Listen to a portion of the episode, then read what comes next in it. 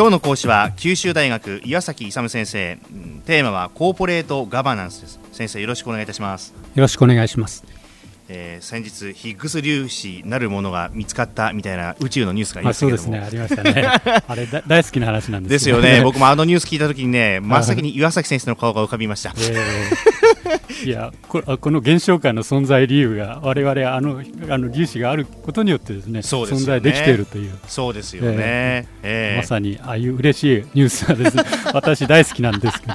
やっぱりそうなんだ、ね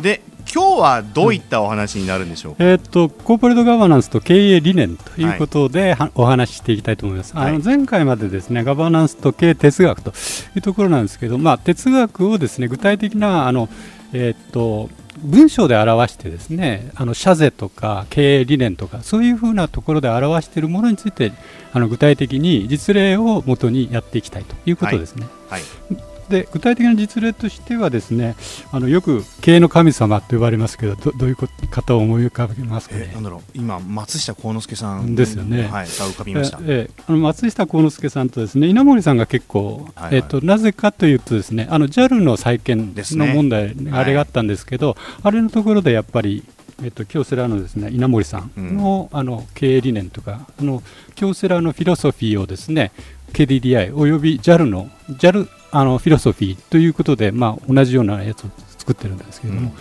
あ、そういうところを応用していると、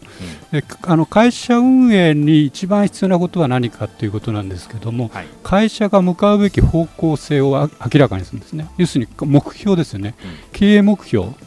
ででそれに沿って経営戦略を立てていくわけなんですけど一番の目標としてえー、その目標に向かってどういうふうにいくかというときにあの経営理念っていうのがやっぱり全員がですね社員全員がベクトルを揃えて同じ方向を向かないとですね、あの東京に向く人と博多に向く人あの大阪にいるとしてですね 東京行きたい人と博多に行きたい人だとこう会社うまくいかないですよね、やっぱり東京みんな行くんだとかあるいは博多にみんな行くんだとどっちかにベクトルを合わせないといけないのであの全社員経営者を含めてですねトップからこうあの下の方まで全従業員を通して同じベクトルを向けるためにそれをあの社税とか経あの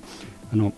経営理念という形でですねあの全部で共有させてベクトルを同じにしてですね同じあの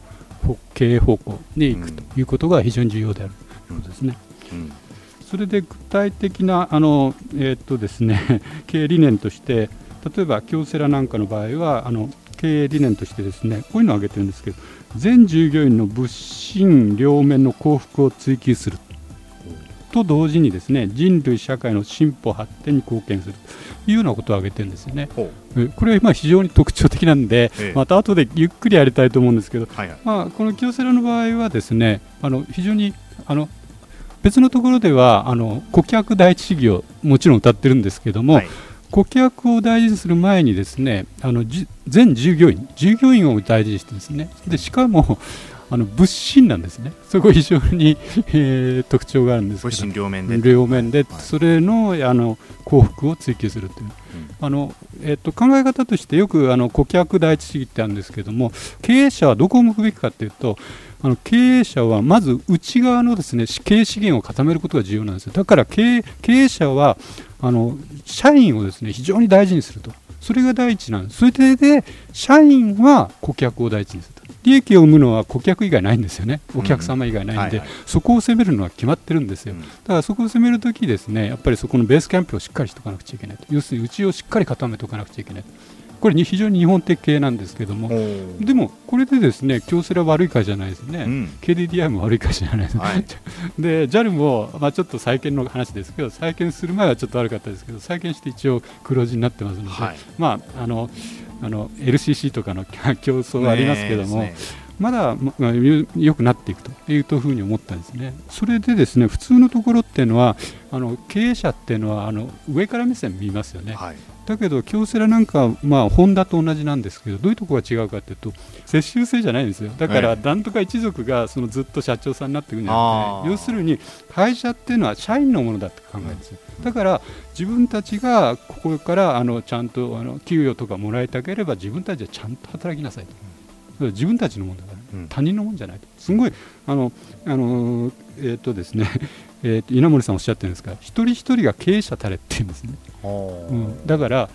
僕があの経営者俺が社長でお前たちは従業員だ。そういう上から目線じゃないんですよ。全部の人がアメバ経営やってます。全員の人がですねあのそれぞれの事業部制みたいな形でですね、えー、全部が自分が経営者だと思ってあのもうすごくこう当事者意識を持ってしっかりやると。いうことが重要なんですね。だからそういう面でですねやっぱりバあのベクトルを合わせるためにですね、まあ、経営理念というのが必要だということですね。それそれ時ですねできるだけあの会社がどこへ向かいたいのかと。いうことが一番重要なんですよ、はい、それで稲森さんよく言ってるのは丘に登るのか普通の山に登るのか富士山に登るのかエベレストに登るのかということで、まあ、富士山というのは国内で最高を目指すのかね、はいあるいは ここだと九十三、うん、ああそこを目指すのか、うん、あるいはエベレスト世界で最高峰を目指すのかとかいうようなことをですね、まあ、そういうとこどこを目指してやっていくのかというところを経営理念でですねちゃんとはっきりさせるということが重要なんですね。だからそこ高く行きたければ方向性が一番重要だと考え方っていうのが一番重要だっていつも考えてますのでその方向性としてどこを目指すのかということを常に頭に入れてそういうものをですねあの経営理念に入れ込んでですねこうベクトルを合わせて経営していくということが一番重要であるというふうに考えます。その方向性を示す経営理念というまた詳しい話はまたじゃあ次回にということでしましょうかね。はい、ぜひまた次回もよろしくお願いいたします。はい、えー、今朝九州大学岩崎勇先生でした。ありがとうございました。ありがとうございました。